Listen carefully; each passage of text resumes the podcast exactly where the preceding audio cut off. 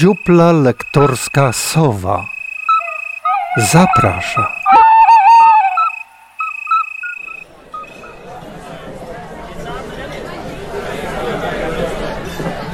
Mądrego nie grzech posłuchać.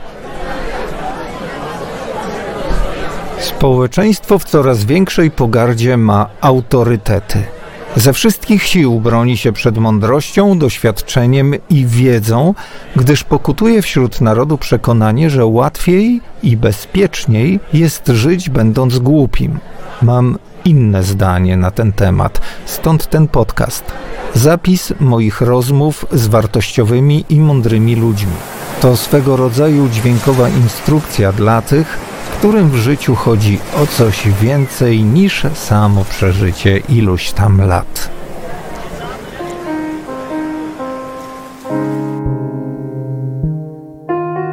Jesień zagościła już na dobre. Na razie nie jest strasznie, raczej przyroda w klimatach tej polskiej złotej, ale już kilkokrotnie deszcz i nieprzyjemny wiatr dały znać o sobie. Czas więc zacząć dbać o siebie. Już nie tylko kurtka, ale coraz częściej czapka i szalik będą towarzyszami naszego wyjścia na świeże powietrze. A zabezpieczać się przed aurą musimy, gdyż wchodzimy właśnie w okres największych zachorowań grypowych. Tak jakby wirusy znały się na kalendarzu i z premedytacją najagresywniej zaczynały nas atakować od października. No właśnie, jak to jest? Czy rzeczywiście wirusy potrafią w kalendarz? To pytanie kieruję do doktora Marka Bartoszewicza z Zakładu Mikrobiologii Uniwersytetu w Białymstoku. Cóż, wirusy nie tyle potrafią e, bawić się e, w kalendarz, o ile aura, która towarzyszy właśnie początkowi jesieni, sprzyja wzrostowi liczby zachorowań na te choroby najczęściej wirusowe właśnie, z tego względu, że troszeczkę obniżana się temperatura zewnętrzna, jest większa wilgotność powietrza, bo częściej padają deszcze, a to z kolei chroni wirusy, dzięki czemu one po prostu dłużej zachowują swoją aktywność w środowisku, ale poza tym my wtedy mamy tendencję z jednej strony do przegrzewania się, a potem bardzo łatwo jest się przechłodzić, co niestety działa osłabiająco na działanie naszego układu odpornościowego. No i wreszcie, kiedy jest taka aura za oknem, kiedy pada deszcz, wieje i to nie zachęca nas do opuszczenia pomieszczeń, w których się znajdujemy, to niestety najczęściej spędzamy dużo więcej czasu właśnie zamknięci w małych e, pomieszczeniach. To dotyczy i naszej pracy zawodowej, i tego, co później w domu. A w takich warunkach mała objętość powietrza, więcej osób, przynosimy coś ze szkoły, z pracy, no i, I się zaczyna. I się zaczyna ten kołowrotek. no dobrze, czyli y, ustaliliśmy, że nawet nie znając się na mm, e, na kalendarzu. Wirusy mm, potrafią e, pięknie się rozmnażać, rozwijać e, w okresie jesiennym, tym, gdy sprzyjają im warunki. Ale przecież e, słynny SARS-CoV-2 nie patrzy chyba na to, czy jest jesień, czy jest zima, czy wiosna. On po prostu tnie równo przy samej ziemi mówiąc kolokwialnie. Oczywiście. Tak, ponieważ to już jest wirus e, pandemiczny. Takie wirusy pandemiczne, które mają ogromną zdolność do zakażania, infekowania kolejnych osób, e, Choroby wywoływane przez te wirusy cechują się pewną falowością. Mamy górki i dołki, górki i dołki zachorowań i to jest związane z tym, że jeżeli po przechorowaniu COVID-19 występuje u ludzi przez pewien e, czas w zasadzie niewrażliwość na kolejne zachorowanie związane z, ze zwiększonym poziomem przeciwciał, z komórkami układu odpornościowego, no to jak w pewnym okresie czasu dużo osób zachoruje,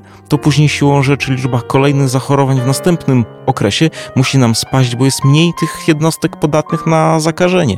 Po pewnym czasie spada nam niestety ta odporność. Poza tym wirus stopniowo także mutuje, co widzieliśmy szczególnie przy tych wcześniejszych e, formach e, wirusa, kiedy mówiono wariant brytyjski, wariant Delta, prawda, i tak dalej, te różne nazwy się pojawiały. Mm, każdy kolejny wariant cechował się z jednej strony tym, że był bardziej zakaźny, a z drugiej strony troszeczkę przynajmniej mm, z uwagi na to, że się zmienił e, genetycznie, mm, uciekał odrobinę mechanizmom naszej odporności, naszego układu odpornościowego, przez co jak się pojawił na przykład omikron po delcie, to on był w stanie również infekować te osoby, które całkiem niedawno y, przechodziły zakażenie tym wariantem. I niby, niby były już uodpornione w pewien tak, sposób. Tak, i prawda? w pewien sposób e, zapewne były, dlatego też e, w ich przypadku często te zakażenia były takie, mówimy, asymptomatyczne, czyli praktycznie rzecz biorąc bezobjawowe bądź skąpo objawowe. Często tacy ludzie nawet nie zdawali sobie sprawy z tego, że właśnie przechodzą zakażenie wirusem, e, tym wariantem Omikron, w związku z czym szli do pracy, szli do szkoły, spotykali się z innymi i to umożliwiło też e, temu wirusowi tak skuteczne rozprzestrzenienie się w środowisku. Aczkolwiek to jest taka tendencja, z którą się spotykamy przy wielu chorobach zakaźnych, takich chorobach pandemicznych, że każda kolejna pandemia na ogół, w zasadzie każda kolejna fala pandemii, cechuje się tym, że wirus staje się coraz bardziej zakaźny z jednej strony, czyli łatwiej się przenosi pomiędzy osobami, ale z drugiej strony objawy, które wywołuje na ogół są troszeczkę łagodniejsze, bo może to takie troszeczkę mm, naciągane, co, co powiem, bo ja nie sugeruję, że wirus myśli, ale Popatrzmy z perspektywy wirusa. W jego interesie wcale nie jest to, aby uśmiercić swojego żywiciela, bo martwy żywiciel nie pozwoli wirusowi się replikować, nie pozwoli mu się rozprzestrzeniać, zakażać kolejnych y, osób. Jeszcze w przypadku bakterii, one mogą przetrwać poza organizmem, prawda? A wirus są... nie.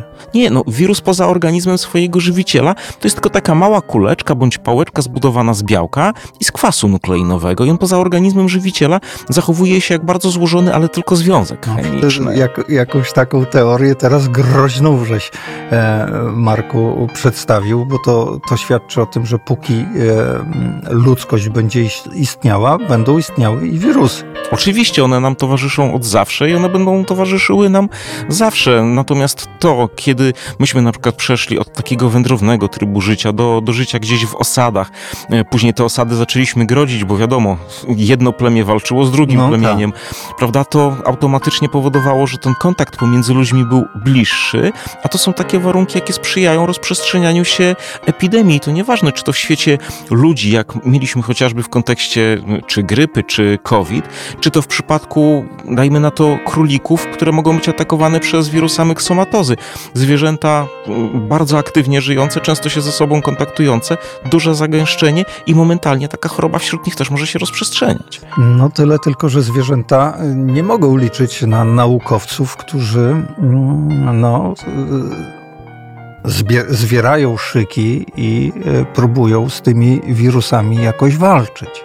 Czy ta no. walka e, według ciebie e, ona nie jest z góry skazana na e, klęskę? Czy ten wirus nie jest przypadkiem zacwany? To tutaj dwie rzeczy. Po pierwsze, ja wcale bym nie powiedział, że te zwierzęta są, e, są aż tak bardzo poszkodowane, Aha. bo naprawdę całe sztaby specjalistów pracują również nad zwalczaniem chorób e, wirusowych wśród zwierząt. No chociażby no tak, my wścieklizna, mięso, my mięsożercy. Musimy zadbać, tak, oczywiście. Natomiast no chociażby akcje szczepienia przeciwko wściekliźnie, prawda, tych zrzucanych z samolotów e, szczepionek, które przede wszystkim do lisów mają trafiać, więc to jest jeden z tych aspektów. Natomiast ta nasza walka z wirusami, no rzeczywiście my musimy przyjąć, że szansa, iż pokonamy wszystkie wirusy jest w gruncie rzeczy żadna. One będą non-stop ewoluowały, będą nam się pojawiały nowe wirusy. Ale z jednej strony mm, zwróć uwagę, że mieliśmy okolice 1980 roku, kiedy Światowa Organizacja Zdrowia uznała, że Ziemia jest wolna od wirusa ospy prawdziwej, prawda? Czyli doszło do jego eradykacji, całkowitego wyeliminowania tego wirusa ze stanu naturalnego ale to już zupełnie inny wirus, kiedy mówimy o małpie ospie. E, o, o małpiej ospie, przepraszam za przejęzyczenie. Także tamten wirus, wirus ospy prawdziwej, udało nam się kompletnie zwalczyć dzięki szczepieniom ochronnym oczywiście. No i właśnie to cwaniactwo tych wirusów wychodzi, bo teraz małpia ospa się pojawia. No tak, pojawiają się nowe formy, ale tutaj trzeba też pamiętać o tym, że to jest taki pewien wyścig ewolucyjny, wyścig pomiędzy pasożytem, bo wirus jest bezwzględnym pasożytem, który no inaczej nie potrafi. Tak, tak go ewolucja ukształtowała spowodowała. Ma, po prostu ma taki charakter. Ma taki charakter i tym jego gospodarzem, tutaj na przykład człowiekiem. My nie możemy sobie pozwolić na to, aby stać w miejscu, bo to jest taki mm, wewnętrzny, samonapędzający się wyścig. Ten, kto zatrzymuje się w miejscu, tak naprawdę się cofa. Wirusy ewoluują, wykształcają nowe mechanizmy, mówimy, przełamywania barier odpornościowych, prawda? Czyli odnajdują nowe drogi na wejście do naszego organizmu, czasami nowe receptory, tak, przez które Czyli my, my, my, stawiamy tamy, a one bockiem, Tak. bockiem. Tak, one w tym momencie mm, mm, znajdują nową drogę. My szukamy nowych leków, aby te nowe drogi zabezpieczyć. I to będzie nieustanny wyścig. Natomiast trzeba jeszcze pamiętać o jednej ważnej rzeczy. E, My dzisiaj narzekamy, narzekamy na choroby nowotworowe, na choroby wirusowe, na szereg innych chorób i czasami mówimy, no co ci lekarze, co ci naukowcy, mikrobiolodzy, epidemiolodzy robią. Ale zwróćmy z drugiej strony uwagę na to, ile średnio żyło się 100 czy 150 lat temu, a ile średnio lat żyjemy dzisiaj. Bez wątpienia, bez wątpienia jest to sukces y, przede wszystkim nauki, bo y, tak to trzeba rozumieć, ale y, z drugiej strony, no ludzie po prostu ze strachu tak też, Marek, reagują, nie? Że co wy robicie, kiedy będą te szczepionki, umieramy tutaj tysiącami i tak dalej, i tak dalej. Ja, moja teoria mówi, że e, Ziemia mm, jak gdyby samo reguluje się, jeśli chodzi o populację ludzką, że jakieś katastrofy, yy, nie wiem, wybuchy wulkanów, powodzie i tak dalej, one niby są to yy, katastrofy związane z meteorologią, z pogodą i tak dalej, ale jednocześnie, jak gdyby, no przepraszam za określenie, ale trochę redukują populację. Na pewno. I o ile tamte katastrofy, o których e, wspomniałeś, są to takie sytuacje, na które no, my generalnie większego wpływu nie mamy, prawda? Bo te ruchy tektoniczne i wybuchy wulkanów to niekoniecznie musi być zależne od liczby osób, które żyją w tej chwili na Ziemi. Ale już kwestie chorób zakaźnych, tych chorób wirusowych, to jest e, jak najbardziej pochodna liczby i zagęszczenia ludzi. Przecież gdyby nie to, że my nieustannie wykazujemy bardzo silną taką ekspansję, zajmujemy nowe tereny, na których wcześniej tak naprawdę żyły sobie po prostu zwierzęta. My się już nie mieścimy w swoich miastach, anektujemy nowe tereny i wchodzimy w kontakt z tymi zwierzętami, bo to jest ich naturalne środowisko życia. To z kolei sprzyja temu, by pewne wirusy przechodziły ze zwierząt na ludzi. Wcześniej, jeżeli ten kontakt był niezwykle sporadyczny, To, i To się rzadziej. Szansa na to była, ale jeżeli ten kontakt jest powtarzany wielokrotnie w krótkim stosunkowo czasie, no to w pewnym momencie musi się zdarzyć taka sytuacja, że ten wirus zmutuje, że jego receptor y, będzie pasował, jego białko będzie pasowało do receptora w naszym organizmie i on wniknie do naszego organizmu, a wtedy hulaj dusza, piekła nie ma. No dobra, to y, przekonałem się y, nausznie, że y, od wirusów odstępstwa nie ma. Nie możemy zaklinać rzeczywistość, one, One nam będą były, są i będą towarzyszyły. Ale teraz od razu jawi się pytanie, mm, no dobrze, to jak uchronić się, czy jest możliwość skutecznego ochronienia się przed nimi? Pytam nie bez kozery, bo cała dyskusja o szczepionkach, prawda? E, całe mm, mm, miliony, można powiedzieć, wpisów internetowych od antyszczepionkowców z kolei. Cały czas to ścieranie się różnych jak gdyby pomysłów na to wszystko powoduje, że no, taki zwykły człowiek może być troszkę zagubiony. Naturalnie tutaj nawet y, w obecnej sytuacji, w momencie kiedy pojawia się tak wiele fake newsów związanych no, chociażby z tą profilaktyką szczepienną, Mhm. Ja nie ukrywam, że nawet osoby, które na co dzień e, funkcjonują w takim e, środowisku naukowym, to jest ich tematyka pracy, często muszą poświęcić niezły, niezły mm, kawałek czasu, e, aby pewne fake newsy być w stanie w sposób taki obiektywny, naukowy zdementować, bo one są bardzo sprytnie A, konstruowane. a, a mógł w tym czasie popracować nad unieszkodliwieniem wirusa. Nie musi tłumaczyć komuś, Musimy, bo, bo to jest nasza też rola, bo te fake newsy, one nie biorą się znikąd, one się biorą stąd, że bardzo dużo ludzi zwyczajnie w świecie nie zna tych bardziej skomplikowanych, no bo i trudno, żeby każdy był specjalistą od wszystkiego, tych bardziej bardziej skomplikowanych mechanizmów związanych z tworzeniem e, szczepionek na przykład, a jeżeli czegoś nie wiemy, jeżeli czegoś nie rozumiemy, to w naturalny sposób to budzi nasz lęk i obawy. Natomiast kryzys, który ja mam wrażenie cały czas istnieje, kryzys taki edukacyjny, e, zachłyśnięcie się internetem, który dał nam dostęp do wiedzy, ale nie nauczył w jaki sposób odsiewać tą wiedzę wiarygodną, merytoryczną. Ziar, ziarna i plewy, wszystko Dokładnie. jest przemieszane. To sprawia, że mamy często takie poczucie, że jesteśmy wręcz e, wszechwiedzący, ale to, to niestety nie jest prawda.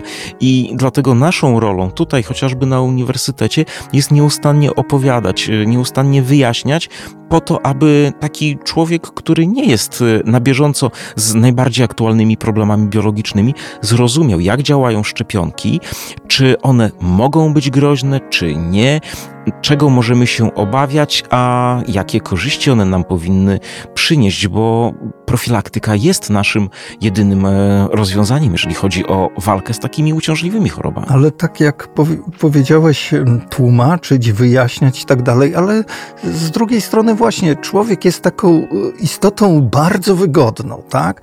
E, jemu się najnormalniej w świecie nie chce zgłębiać problemu, tylko on przyjmuje, jeżeli o jakimś problemie usłyszy, najprostsze wyjaśnienia, takie, które mu osobiście pasują. Jeżeli ktoś usłyszy, że e, od szczepionki przeciw e, COVID y, będzie bezpłodny, to on się nie pójdzie zaszczepić, bo on planuje mieć dziecko. On nie pomyśli o tym, żeby się dowiedzieć, a skąd niby ta bezpłodność ma się wziąć, jakie to jest przełożenie pomiędzy zaszczepieniem przeciwko wirusowi, a bezpłodnością. Nie, ktoś chlapnął w necie i poleciało po prostu. I obawiam się, że mm, z waszej strony, ze strony naukowców, to taka troszkę orka po ugorze jest. Tak, ja też mam czasami wrażenie, że to jest syzyfowa praca, no prawda? właśnie. No. Oczywiście, ale z drugiej strony ktoś to musi robić, no bo tak. jeżeli zupełnie y, zamilkniemy, to te środowiska antyszczepionkowe, one nieustannie będą e, mhm. krzyczały i w tym momencie każdy w miarę rozsądny człowiek powie, ci naukowcy nie mają ani jednego argumentu na poparcie swoich tez, więc rzeczywiście coś musiało być na rzeczy. Ale skoro, skoro te wirusy są groźne, bo są groźne, przynajmniej odmiany jakieś tak. poszczególne, to powiedz mi tak szczerze, ty, ty pracując z tymi y, y, cudami, to ty się nie boisz? Każdy rozsądny człowiek w jakiś sposób się boi, ale to jest kwestia mm, rozsądnego podejścia do zagrożeń. Ja stosuję wszystkie możliwe sposoby takiej profilaktyki, aby się nie, nie zakazić niczym, prawda? Jesteś pewny, że tak bezpiecznie jest ci, w, powiedzmy, w tym skafanderku, tak jak robisz? I... E, nie jestem pewien w 100%, że na pewno nie, nie ulegnę zakażeniu czymś, ale ja to ryzyko minimalizuję i uważam, że. Masz świadomość. Tak, to jest tak samo jak z jazdą samochodem. Przecież ja siadając do auta nie myślę o tym, że będę miał ewentualnie kolizję, wypadek czy cokolwiek innego, ale mam świadomość, że to się może zdarzyć. Tylko ja starając się jeździć odpowiedzialnie, minimalizuję to ryzyko, prawda? I dokładnie tak samo pracuję w laboratorium. Minimalizuję ryzyko stosując środki ochrony osobistej typu fartuch, rękawice. Tam, gdzie jest potrzebna, używamy maski, używam środków do dezynfekcji i tak samo w kontekście chorób zakaźnych. Te choroby, na które potencjalnie jestem narażony, no chociażby grypa, bo teraz zbliża nam się sezon grypowy, typu COVID, e, wirusowe zapalenie wątroby typu B na przykład, czy A, jak najbardziej przeciwko takim chorobom jestem zaszczepiony. Nie szczepiłem się przeciwko y, jakimś gorączkom krwotocznym, które występują w Afryce. Bo się do Afryki na razie bo się nie, nie wybieram. dokładnie tak, więc to by było takim troszeczkę przerostem formy nad treścią już wtedy. Więc e, no, będziemy chyba kolejną jakąś taką produkcją podcastową, która będzie zachęcała ludzi do szczepień, mimo wszystko, mimo tych wszystkich fake newsów, które krążą, mimo obaw bo ja jestem skłonny zrozumieć te obawy, że ktoś przez niewiedzę nie wie, co mu tam wstrzykują różne tam w głowie. Ja też z tego powodu przecież tyle, tyle razy przy różnych okazjach staram się tłumaczyć. No więc dokładnie, więc dokładnie, więc e, no drodzy słuchacze, no jeżeli chcecie mm, jeżeli już ten was, wirus was dopadnie, przechodzić to w miarę normalnie, lekko, nie leżeć pod respiratorem, czego nikomu nie życzymy, no to po prostu trzeba się zaszczepić. I jak przemówić, jak namówić tych wszystkich niezaszczepionych, bo Polska nie jest y, w czołówce y, y, krajów, gdzie wyszczepienie jest tak duże, jak powinno być. Przynajmniej no właśnie, my jesteśmy wręcz w ogonie Europy. No dokładnie. I jeżeli chodzi jeszcze o COVID, to jesteśmy tak powiedzmy w połowie stawki, ale jeżeli chodzi o inne choroby, takie jak na przykład grypa, gdzie w tym roku ja bym się spodziewał wręcz bardzo dużej liczby przypadków grypy. Może nawet większej niż tak, Omikrona. Powinna nas czekać taka mhm. delikatna epidemia wyrównawcza, bo przez ostatnie dwa lata maski nas chroniły również przez, przed grypą, więc i ta odporność populacyjna nam e, bardzo mocno spadła.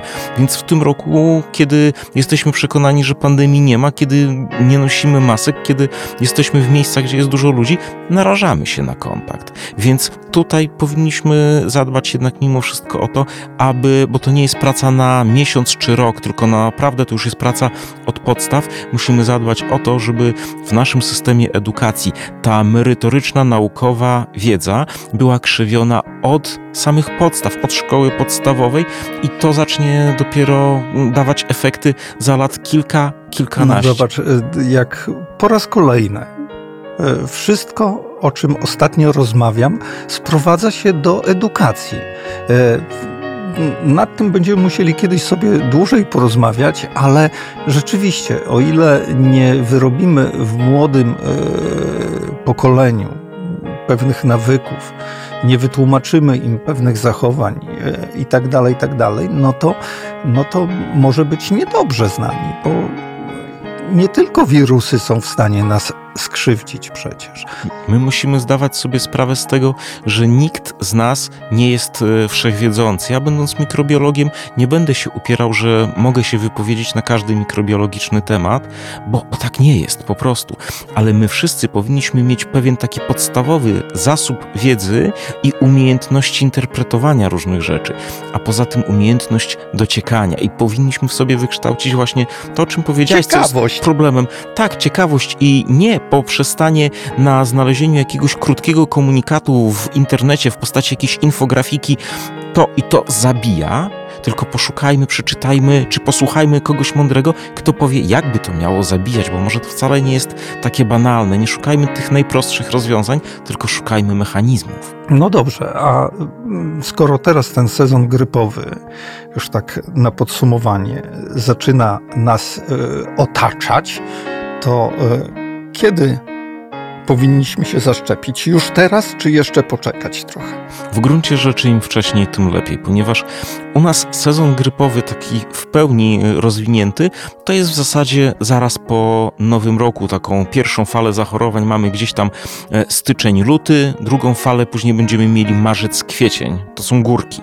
Natomiast zachorowania na grypę już teraz się e, zdarzają. Pamiętajmy o tym, że potrzebujemy około trzech tygodni do miesiąca po szczepieniu na to, aby taką e, odporność wykształcić. No to czyli Mamy... nie, nie ma co czekać. Nie ma co czekać. Mamy już prawie połowę października więc y, na początku listopada y, ta odporność u nas, gdybyśmy się dzisiaj zaszczepili, będzie już na takim poziomie całkiem sensownym i uchroni nas, nawet jeżeli nie przed zachorowaniem na grypę, to przynajmniej też przed y, przykrymi konsekwencjami, zapaleniem mięśnia sercowego, chociażby ciężkim zapaleniem płuc, no bo po co nam to wszystko? No tak. Chyba nigdy nie uda nam się wygrać wojny z wirusami. Zwycięstwa odnoszone w poszczególnych bitwach tak naprawdę tylko wzmacniają przeciwnika, który zupełnie nieoczekiwanie może zaatakować nas armią swoich na nowo wyszkolonych żołnierzy. Tylko profilaktyka, podporządkowanie się zaleceniom naukowców i lekarzy oraz nawet przesadna ostrożność mogą zrównać nasze szanse w walce z tymi podstępnymi niewidocznymi dla ludzkiego oka agresorami.